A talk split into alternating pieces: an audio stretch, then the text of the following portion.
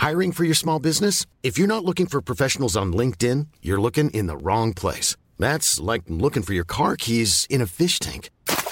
LinkedIn helps you hire professionals you can't find anywhere else, even those who aren't actively searching for a new job but might be open to the perfect role. In a given month, over 70% of LinkedIn users don't even visit other leading job sites. So start looking in the right place. With LinkedIn, you can hire professionals like a professional. Post your free job on linkedin.com/spoken today.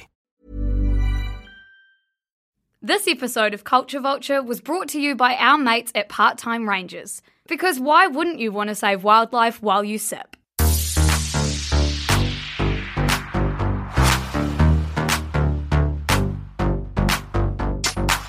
Kia ora everyone, welcome back to your favourite pop culture podcast.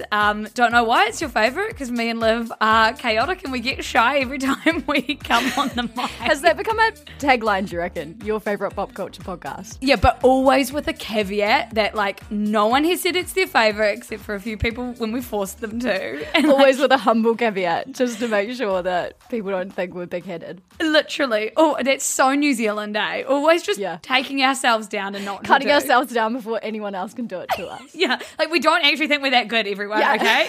We're actually kind of shit. How did we get this job? But thank you for listening. We just made it up ourselves. Yeah. Anyway, so that's quite a big humble caveat.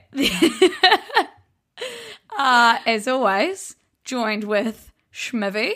Schmiv, what describes your week? Should we get straight into it? Or should we Should we talk about what we're going to be discussing today? Oh, yeah. Let's do the co-pupper of today's episode. We are talking about R. Kelly.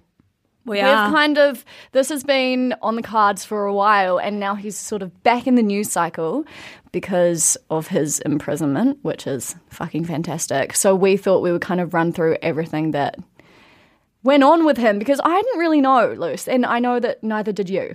I had covered snippets of it in the newsletter, and then when I actually looked into, like, what went down, it's fucking horrific. And the way that he used his power, like, it's just unspeakable. It is. And there's just too much to cover. Like, the amount of shit that went down and the way he behaved for decades, basically his whole adult life, is just, beyond words, but we're going to try and kind of do a quick rundown of that for you. Yeah, because I feel like it gives huge, like, Michael Jackson vibes, Harvey Weinstein vibes, like, Jeffrey Epstein vibes. It's just another one of these huge cases where the dude thinks they're untouchable and it's just completely fucked. But before we get into that, Liv, what describes your week this week? Okay, I've fully given up on the cultural sort of... Same. What are they called, metaphors or whatever. This one I probably wouldn't even know because I don't know any cultural sports analogies or fucking TV shows or anything. But this week, I was a student of rugby. So we got given tickets to the All Blacks game, which was very, very privileged. But thank you to whoever decided shit you should care about must be at the All Blacks. Literally. So Luce and Ruby, they're in Australia at the moment. So I went and I took my friend Evie and we were basically like, free piss, some free food, let's go. Hadn't watched rugby for a good, 15 years on my behalf, so didn't know, could not name a single All Black except for Beauden Barrett because he's always in the media. But apart from that, could not name a single All Black, which is really embarrassing. And so Evie and I spent our Saturday afternoon just watching YouTube videos of rugby coverage and trying to study the squad. We literally sat there for hours, watching All Blacks run down who was playing in the Irish team, what the predictions were. I don't think I've watched the All Blacks, and this is bad Kiwis, but I don't think I've watched them play or really got into it since, the World Cup, in the year with Richie McCaw and Dan Carter. That was, Yes, I fully thought they still played.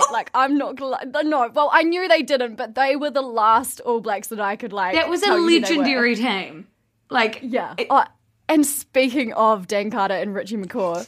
walk into the lounge, whatever, literally Evie and I are the youngest by 20 years. We're the only young girls there feeling super out of place. I'm checking in my coat, look over, and I said, Evie, oh my God, Dan Carter is behind you. And then we see Richie McCaw later on. Honestly, it was a wild experience. And it's funny because, look, very out of place. Like, in any of our day-to-day lives, we could be sitting in a cafe with, like, a current All Black, and, like, most people would know that. Oh. But no, give us the ones from 10 years ago. Not have a single clue.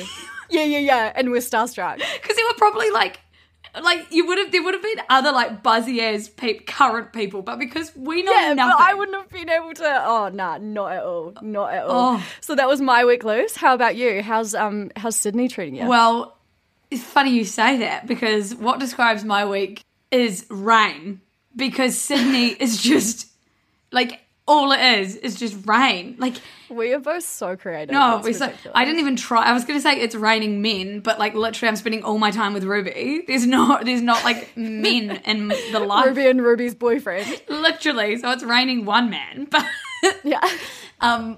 Rubes and I also went and watched the rugby in a pub here in Sydney, and no men there. Oh, lots of men there.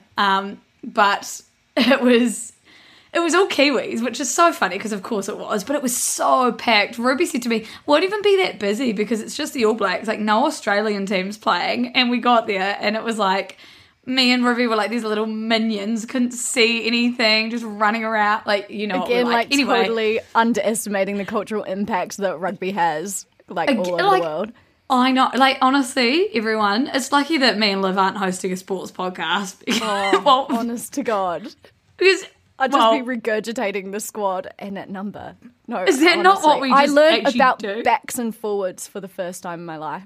Yeah, and I am not even there. And my dad's a referee and has been a rugby referee his entire life. And no, sorry, Dad. Take so much interest in what your dad's doing, but it's funny because none, like, of all the sports, none of the three boys cared about rugby. I didn't care about rugby. Like, Dad loves rugby, and we all just went and chose, like, they chose fucking cycling and Formula One. Like, yeah, probably just to go against him, because that's what you do when you're a kid.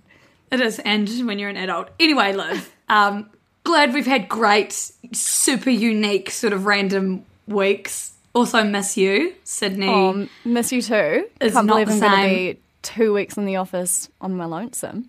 2 weeks distance recording this podcast, which distance I know it sounds great still. It's not the same. It's not. It doesn't feel the same. It does not feel the same at all, but we're making the most of it. Lucy's on this huge screen in front of me, and I'm absolutely loving it. It's actually fun having someone just on a screen talking to you. It reminds me of TikTok. Your face is bigger than it usually is. Oh my God. I'm kidding. Is that how you get your socialization? TikTok. It's got to feel gamified. It's got to feel like I'm on my iPhone. Literally. I prefer it. I think we connect better this way anyway. Yeah. Right, Liv, I've got a quick naughty or nice to start us off today. And it's not really like a naughty or a nice. It's more just a story or a piece that I sort of wanted to read to you. So, interestingly enough, this is about Halsey, who I feel like, Liv, in me and your day-to-day life, we don't really listen to her music, we don't, like, follow what she's up to very often or whatever, but she seems to always make her way onto this podcast. Yeah, exactly. And, as you said, it's not a good representation. I can't remember the last time I even thought about Halsey, apart from researching for Culture Vulture. I know, because she's really good at speaking up about, like, abortion rights, about, like, young people getting access to the pill or the medication they need. And, like, she's really, she really thrives when, like, she's not scared to speak up about her own personal experiences. But she wrote a piece for Vogue after the obvious news about the overturning of Roe v. Wade, and I just sort of wanted to read it to you because it's quite jarring, and I missed it in the news cycle, and I thought if I missed it, then a bunch of other people probably did too, so I wanted the Culture Vulture listeners to hear it too. And just before I get into this, content warning, I'll be talking about miscarriages, and she does get quite in-depth when she describes them. Obviously, it's her experience, so we fully love that for her, but if you don't want to listen to it, maybe just skip through a few minutes. So it's called My Abortion Saved My Life, and then Halsey on the End of Roe v. Wade. And so she said, I gave birth to my son on July 14th, 2021. It was a beautiful labor. I sat back, knees apart, with my partner by my side and laughed my way through delivering him. I was puzzled by the absence of tears. The hysterical euphoria was not what I'd anticipated. I'd been flanked by nurses and doctors in a bed like this before, heaving through sobs and feeling blood trickle down my thighs like tiny spiders under my skin. I miscarried 3 times before my 24th birthday. It seemed a cruel irony that I could get pregnant with ease but struggled to maintain a pregnancy. One of my miscarriages required aftercare, a gentle way of saying that I would need an abortion because my body could not terminate the pregnancy completely on its own and I'd risk going into sepsis without medical intervention. During this procedure, I cried. I was afraid for myself and I was helpless. I was desperate to end the pregnancy that was threatening my life. I rewrote my will during the 3rd trimester of my pregnancy, meaning the one that she's just carried through. After my past experiences, I was prepared for the worst. I gave detailed instructions regarding the donation of my organs should I die or be declared brain dead, meaning if my heart beat on but my brain wasn't functioning, the state would have permission to cut into my warm and still flush flesh and take my organs to save other lives. How funny that while my own heart would amount to nothing more than a series of involuntary movements on an operating table, a beating heart in my womb could mean I couldn't consent to saving my own life. This is what some people who wish to see the end of abortion rights believe is right. Many people have asked me if, since carrying a child to term after years of struggling to do so, I've reconsidered my stance on abortion. The answer is firmly no. In fact, I've never felt more strongly about it. My abortion saved my life and gave way for my son to have his. Every person deserves the right to choose when, if, and how they have this dangerous and life-altering experience. I will hold my son in one arm and fight with all my might with the other. And I just thought, what a fucking amazing piece that everyone needs to read or hear and, like, think about. That last line was really, like, moving, and I think that conversation about how it made way for new life in terms of her newly born son, that wouldn't have happened if she wasn't able to. So it's just a redundant argument, the pro-life. It's in the way that she was talking about how, like, you can donate your beating heart, but, like, so if you needed an abortion and you couldn't get it and you passed away, you could donate your beating heart to save another life, but you couldn't save your own life because they wouldn't let you get an abortion. Yeah, it just... The people on the Supreme Court. So, and I thought it was really good that she said, like, she's had 3 miscarriages. She's now had a child. It's something she really wanted, but she's still pro-abortion because she had to get one to save her literal life. So... Halsey, we love her. It's I think amazing. All of these people using their platforms and telling these really, really personal stories. Like, that takes a lot of courage and strength. So it's amazing that she did that. So it's not really like a naughty or a nice type of story, but just more like proud. Proud that she's doing it. Sucks that she had to. More of an important sort of story. Anyway, Liv, we are going to get into everything we need to know about R. Kelly just after we hear from our wonderful sponsors this week. Hiring for your small business? If you're not looking for professionals on LinkedIn, you're looking in the wrong place. That's like looking for your car keys in a fish tank. LinkedIn helps you hire professionals you can't find anywhere else, even those who aren't actively searching for a new job but might be open to the perfect role. In a given month, over 70% of LinkedIn users don't even visit other leading job sites. So start looking in the right place. With LinkedIn, you can hire professionals like a professional. Post your free job on linkedin.com/spoken today. We are incredibly excited to be working with our mates at Part Time Rangers once again. Fun fact for you all, Part Time Rangers were actually our first ever podcast sponsor over on The Shit Show. That was before we were even a proper business. So naturally, we love them. Yes, Luce, we also love that with every sip you take of one of their RTDs, like the pink rhino or the yellow elephant, you're actually saving wildlife. A portion of the proceeds from every can supports wildlife conservation across the globe, which is fucking amazing. So that's from the big tusk elephants and rhinos in Africa to koalas in Australia and kiwi in New Zealand. There's just so much to love about Part-Time Rangers. And honestly, what better way to chill out than by listening to an episode of your favourite pop culture podcast while sipping on a cheeky Part-Time Rangers bevy? I mean, cheers to that, Liv. And to our besties who are over 18, please go and grab yourself some Part-Time Rangers and save the wildlife while you sip.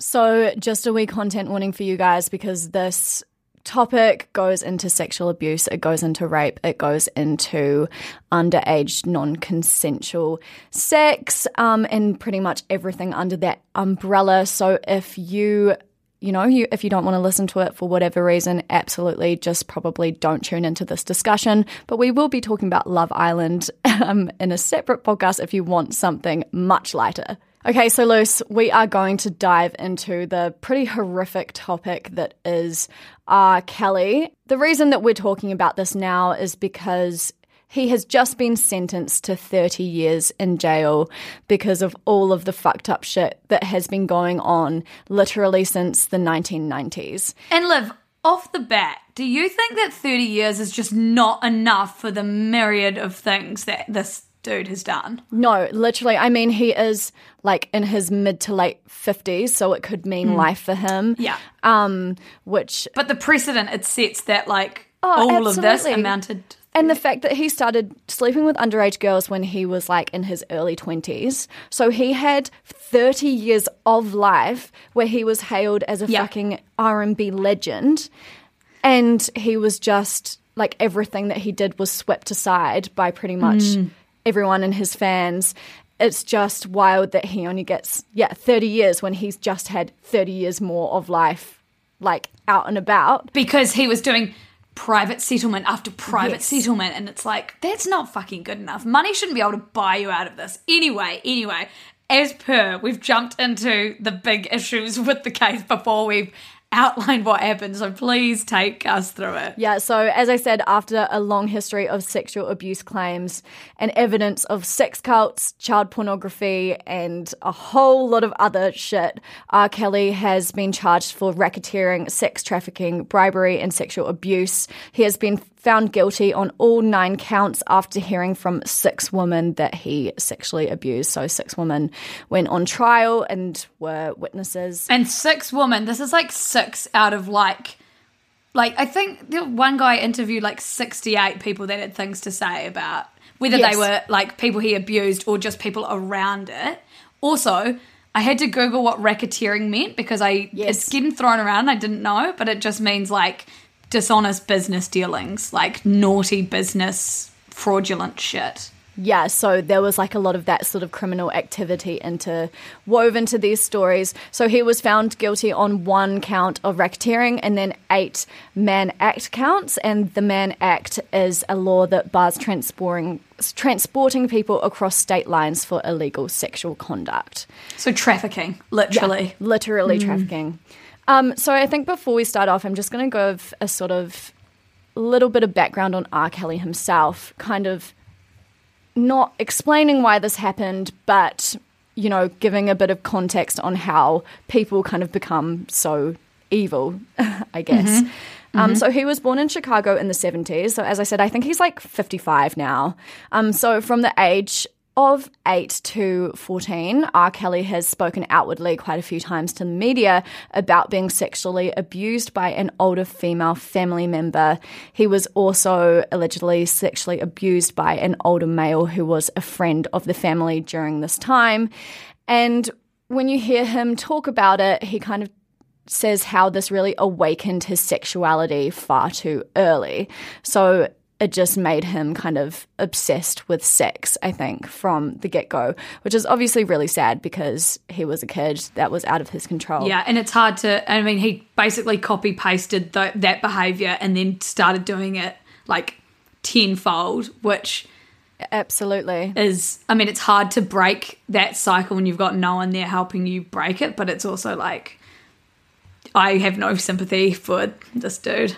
Yeah, and I think with him, it's all been about power and control. So, you know, when you're sexually abused as a child, from what psychologists and survivors say that you really feel like your power is taken away from you through sex, and you have no control over your body anymore.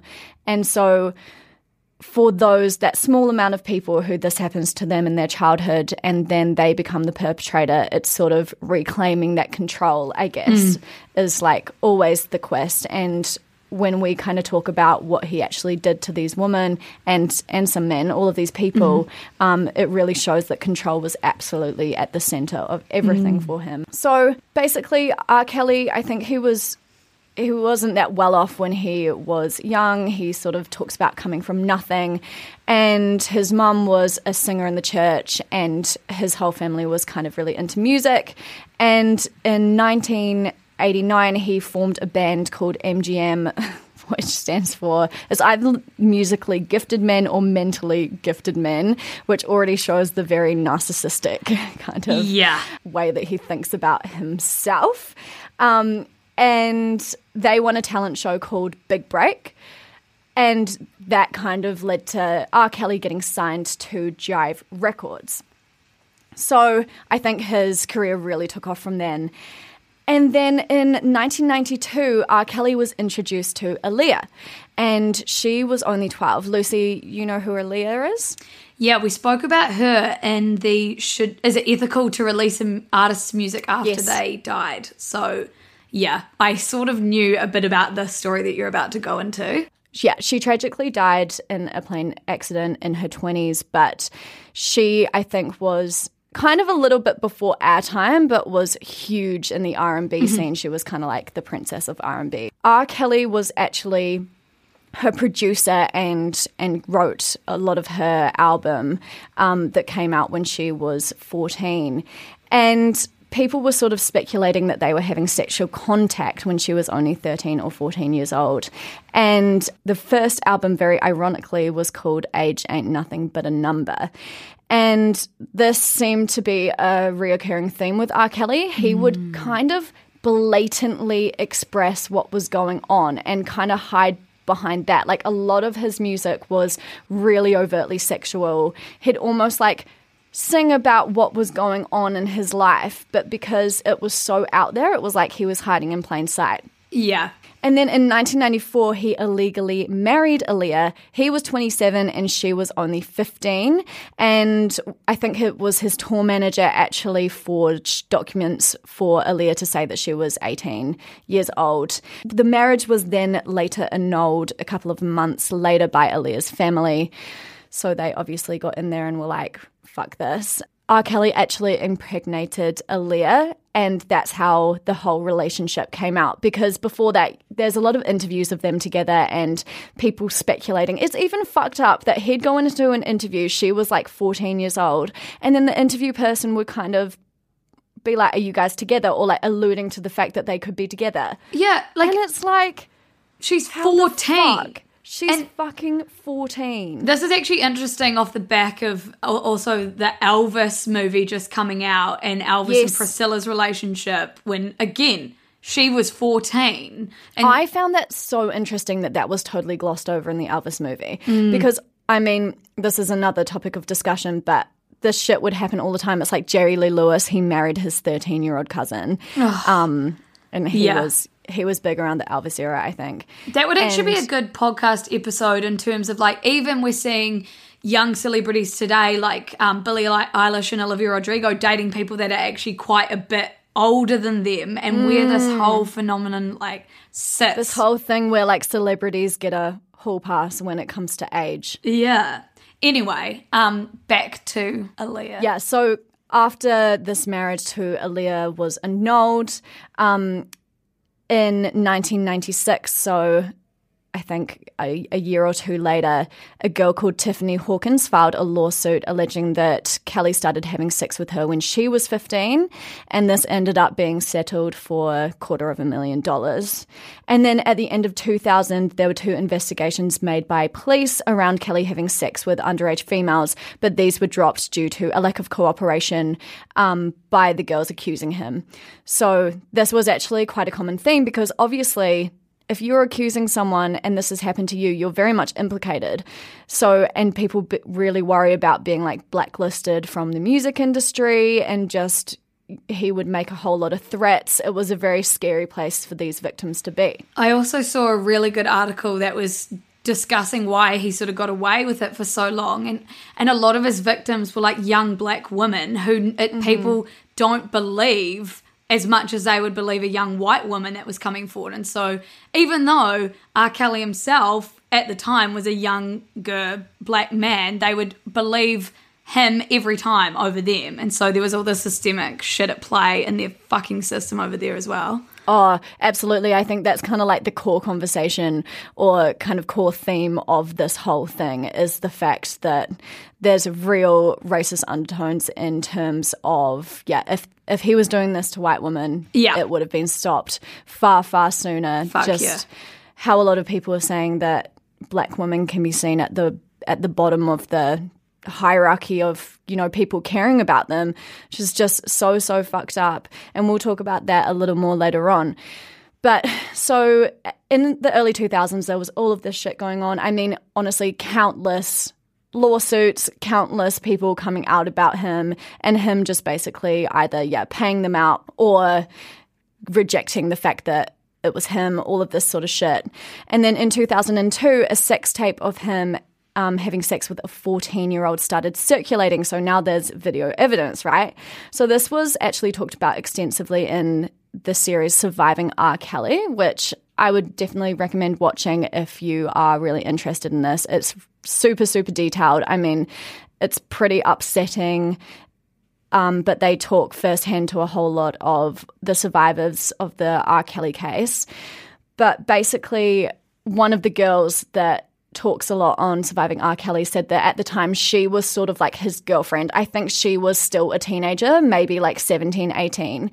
And he used to make her have sex with this young girl and with him sort of thing. And he would videotape that happening.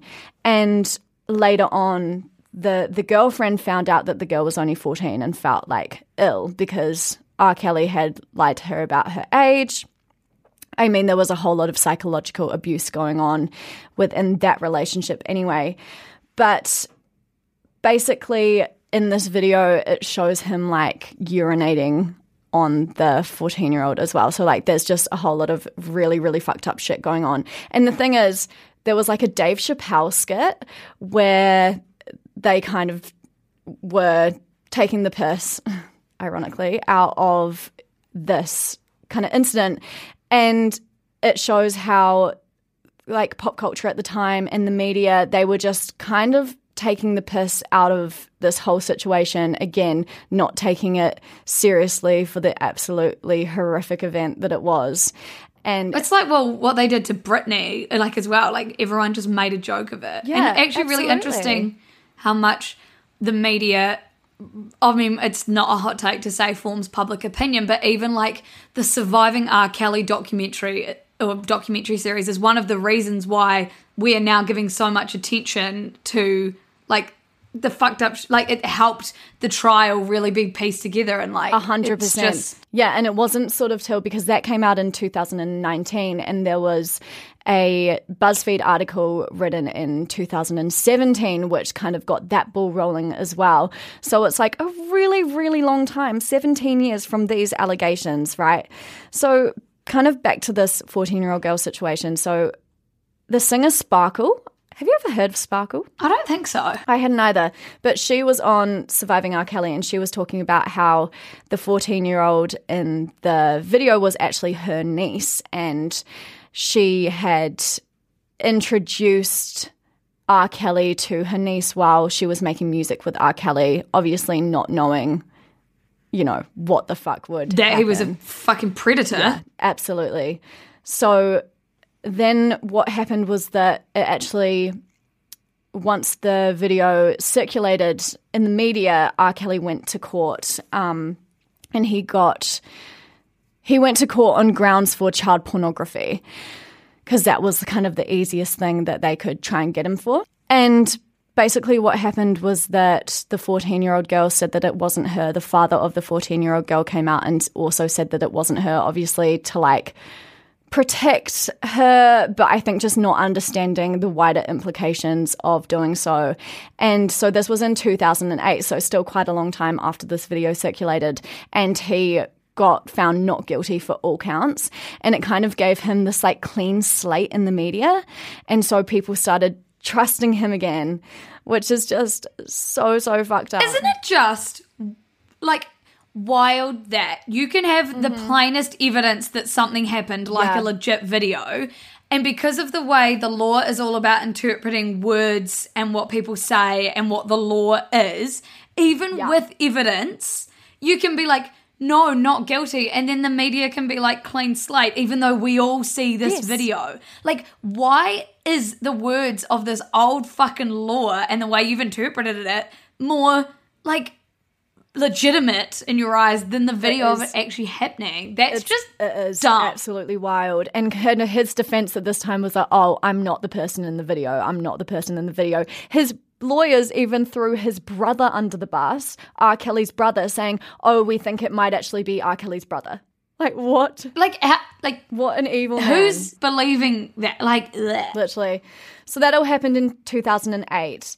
And then it was kind of quiet for a bit, and then there were a few more people coming out, a few more allegations. And then, as I said, in 2017, an article was published by a reporter called Jim DeRogatis, and he was kind of the driving force, I think, in the media landscape. He's the one that really just kind of dedicated his professional life to researching R. Kelly and kind of trying to out everything, which is amazing. But yeah, so it took till 2017 for this article to come out, and it was kind of based around three sets of parents that had come out to say that R. Kelly was holding their daughters captive in an abusive cult. So basically what he would do is, as you said, Luce, a lot of these girls were aspiring singers or whatever, and that was his power, right? So all of these young women, I think some young men, but mainly young women, at this point he wasn't necessarily going for underage women, but, you know, if the legal age was 16, he would be going for 16. If it was 17 in that state, he'd be going for 17-year-olds.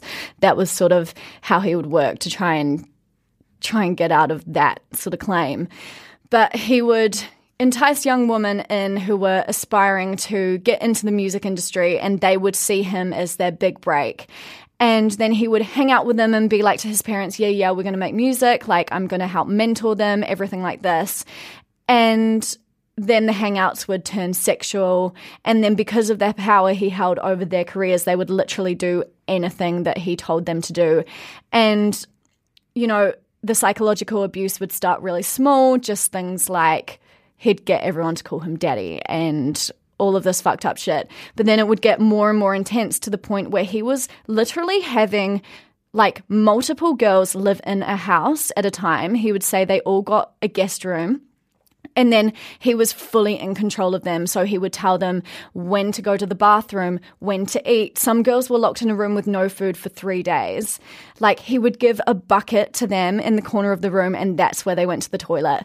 Like, it's so fucked up. So can you imagine what he was telling them to do sexually? Like, the way that I keep coming back to the 30-year sentence for this is like, sorry, but he was literally torturing them. I also know that, like, he's actually being sentenced in a bunch of different states, like after this trial. Like, he might get more time. So this isn't the be-all and end-all of, well, it should be the be-all and end-all of him, but it isn't the be-all and end-all of his sentencing. But I'm just like, what you're describing there, Liv, is literally, aside from murder, one of the worst things you can do to a person. Yeah. He would break them down so much that they thought he was the only person that would ever love them in the world. You know, that classic cycle of, you know, you're not loved by anyone but me. What would you do if you left? Yeah. Sort of just totally breaking down their self-confidence. So under the law, they were in consensual relationships, but because they could leave if they wanted to leave, but he had abused them emotionally so much that they felt like they were trapped. So a lot of these parents were like, we haven't seen our daughter for 3 years. We know that they're living with R. Kelly and we're trying to get them out, but they're over 18 or, you know, they're over the legal age that they can't actually force them to come home. So they were literally like, our daughters have all been brainwashed. Yeah, that's why they're giving, people are saying it's cult-like, because it is. Oh, absolutely. Here's an excerpt from an article explaining what had happened to one of the girls that he had been controlling. Said that Mr. Kelly would beat them with extension cords, belts, shoes, whatever you could think of. Once when this woman didn't come over to Mr. Kelly when he beckoned her at a party, he pulled her hair out. Mr. Kelly left her on a tour bus for 3 days without food or water. An assistant sneaked her some, her mother said, and the longest she was ever locked away by herself was for a week and a half. And so the thing is with R. Kelly as well, he had this whole entourage that was allowing this to happen. Like, so many people knew about this. So many people would go to the house and see these women, but they either were just so obsessed with, you know, R. Kelly and his star power, or they too were, you know, really fucking scared of him, that this was just going on for literally decades. Like, that's Jeffrey Epstein vibes right there, having that entourage of people that will not only, like, enable you, but they low-key want to reap the benefits of having, you know, whether, I don't know, whether they were involved in some of the abuse or whatever, but it's like they wouldn't just be around because they liked R. Kelly. Like you said, there's other reasons. They either want what he's giving them or they're scared of him. Yeah, or, yeah, a bit of both. And the fucked up thing is what that always happens is that, you know, when this is coming out and when people are hearing about it, people don't first of all blame R. Kelly. A lot of people were then saying, oh, well, it's the parents' fault. It's the parents' fault for letting their kids, you know, make music with him. It's like, how crazy is that we blame the parents? They probably didn't know about his history. He's this fucking huge superstar. Maybe they needed the money. Maybe they just like wanted to see their child's dreams come true, you know. And a lot of these parents were like, they were a little bit kind of, fuck, we're not that happy about this, so we are making sure that one of us is there in every situation.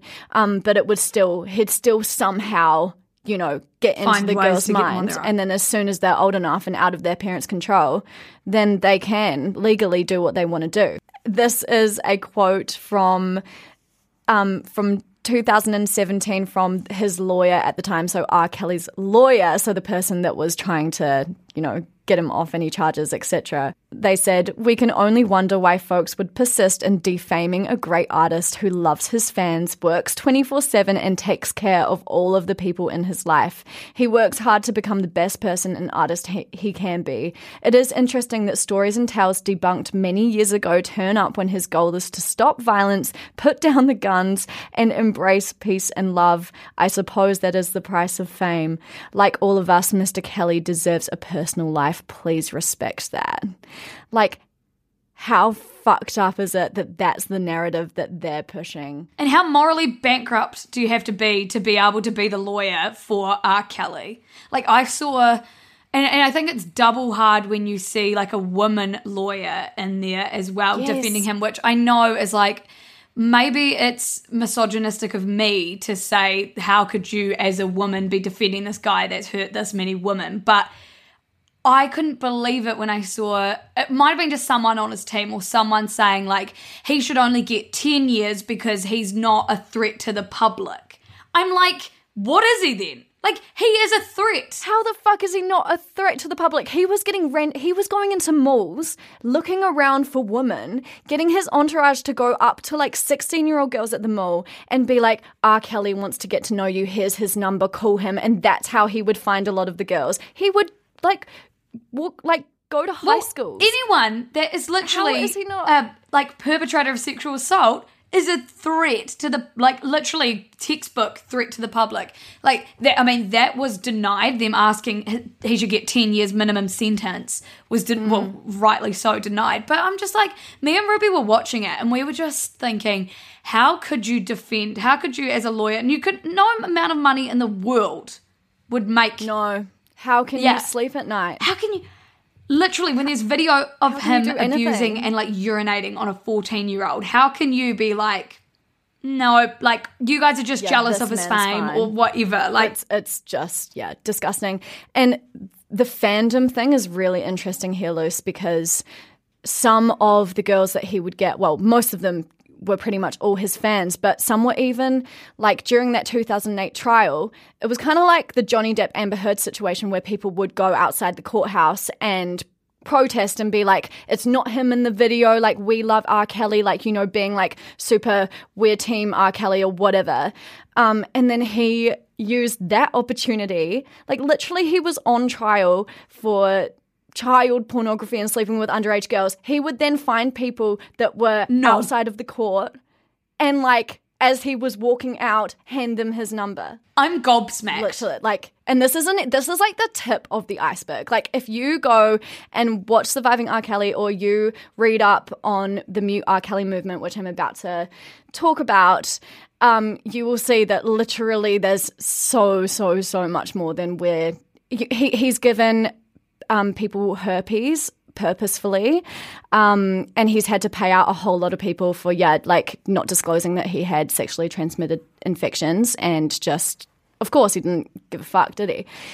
But so now kind of let's turn a little bit more positive to see what sort of was happening around the 2017 mark when people were coming to terms with this whole story and being like, how the fuck is he still walking a free man? So this is where the Mute R. Kelly movement came in. So in July 2017, Oronike Odeleye was the founder of this Mute R. Kelly movement. So it was when she was informed that R. Kelly was booked to perform at Fulton County owned facility in Atlanta that she was like, I need to do something about this. This is taxpayers' money that, taxpayers' money from my town are helping to fund this sexual predator to play in our space. So she said, someone had to stand up for black women, and if I wasn't willing to do my part, no matter how small, then I couldn't continue to complain. It's time for us to end this man's career. Enough is beyond enough. So she kind of took it upon herself to do everything in her power to just get people wound up about everything that was happening with R. Kelly and the fact that he hadn't been convicted for anything. And I think it was a lot of like online activism, a lot of anywhere that he was, they would protest, they would write to places to be like, how can you let him perform? And slowly but surely they got a lot of his shows either like cancelled or just made it really, really hard for him to play. So this is, again, when people started to take notice. But yeah, it's just crazy how it's 2022 now and he's only just been convicted. It's fucking wild. And like Ignition will play in bars and pubs and clubs still, like no qualms. I mean, for our age group, because I don't know many of R. Kelly's songs, like obviously the really famous ones, but it's like I can't go to his Spotify and listen to his whole discography so that if I hear it somewhere, then I can tell them to stop playing it. Like, I don't, like, we shouldn't be doing that because we don't want to give him streams, you know? Yeah. So it's like, for our age group, I feel like we're really doing what we can, but it is on the people that were, unfortunately, his fans and know his whole discography to hear it. And then if it's playing in a bar on the radio or whatever, ring up and be like, what the fuck are you doing? Absolutely, yeah. I definitely kind of missed the R. Kelly craze. Like, I didn't know many of his songs. I mean, like, except for I Believe I Can Fly, which it's just so fucked. Kind of a narcissistic song when you think about it. Super narcissistic. This was the thing about him. Everyone said R. Kelly just thought he was invincible. And so when he got acquitted in 2008 and found not guilty, he was just like, literally, I can't be touched by anyone, not even the law.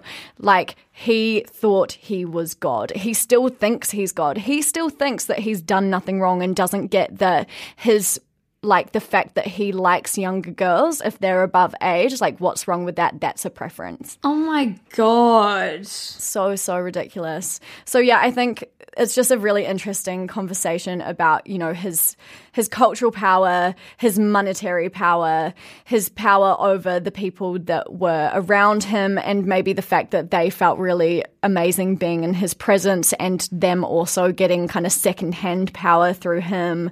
And just the whole kind of culture at the time, the fact that what was on the media was piss takes rather than taking this shit seriously.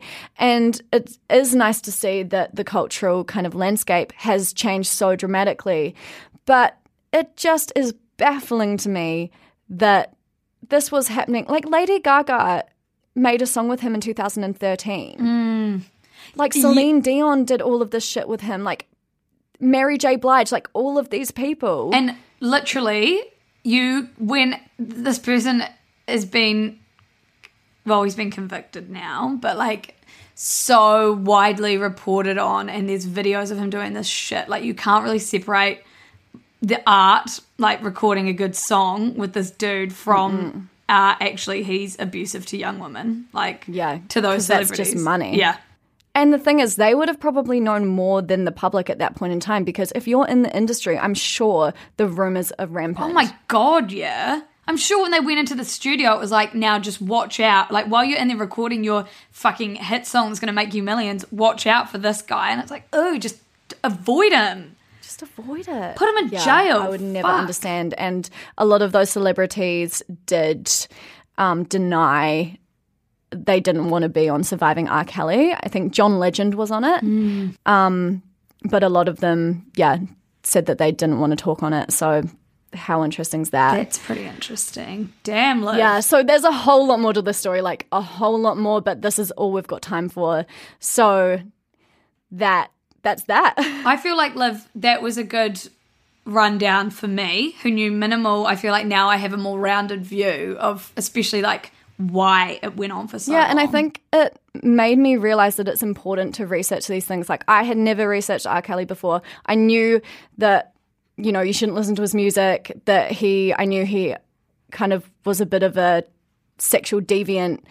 But apart from that, like, I really didn't know the ins and outs. And so it just shows that by doing, like, the tiniest bit of research, you can really, I don't know, just become informed and then make informed decisions on the music that you are listening to and the things you are consuming, because that's your power. That's what I was about to say. Like, doing it in hindsight after the trial being, like, over or whatever is not a bad thing. Like, still go back. Well, that's why we fucking have Culture Vulture. Still, like, get informed so that then the next time this happens, which it definitely will, not to be cynical, but it will, you can be like, oh, I saw that happen already with 3 other trials that I've watched. I'm switching that music off because there's 60 other thousand songs being uploaded today to Spotify that you could choose to listen to. Exactly. Anyway, Liv, speaking of new songs being uploaded to Spotify, on my radar this week is, I'm just going to launch it out because it's a good segue, July 15th, which is Ruby's birthday, Lizzo's dropping a new album. Oh, amazing. What a good birthday present. Thanks, Lizzo. I know. And then towards the end of July, on the same day, I think it's the week after, Beyonce and Maggie Rogers are dropping new albums. Oh. So you will have other better music to listen to. And I have loved both of the Maggie Rogers singles so much. I know. Little Joyce is literally my favourite song at the moment. Oh. I'm obsessed. Mine's also on the music side of things, Luce. My recommendation is the Everything I Know About Love soundtrack. It's really fucking good. Nice. Dolly Alderton has really good music taste. She makes actually a lot of mixtapes. I think she's got like hundreds of mixtapes that she's been making for years. So that's also another recommendation, is to go into her Spotify and see all of her music, because I think it shows just a lot about her as a person, and it really shines through in the show. So I love it. And also, Liv and I and Ruby all have our own Spotify playlist that we collect all these songs that we talk about on our radar. Like, we collect any songs that we're vibing with at the moment or that sort of make us feel certain type of things. And if you're a Siska supporter, then you have access to all of these playlists that we have. And honestly, I listen to all 3 of ours all the time. So do I. Because they're my go-tos. And I know when I'm listening to a Lucy playlist and a Ruby playlist, so It's fun. Yes, same. So, Liv, we're about to go and record a big old Love Island debrief, so naturally listen to that. We are, Luce. I think we need it after this kind of really horrible conversation. So that will be great. That'll be great. And thank you to Part Time Rangers for sponsoring this episode. We love them. I love saving wildlife while I sip on a bevy. Absolutely. And thank you to Tiahe Butler, our wonderful producer / voice of God that we hear through our little earpieces as we're... Who's back this week with us, which is really nice. Such a blessing. Anyway, see you on the Love Island podcast. I'm wrapping this up. See you later.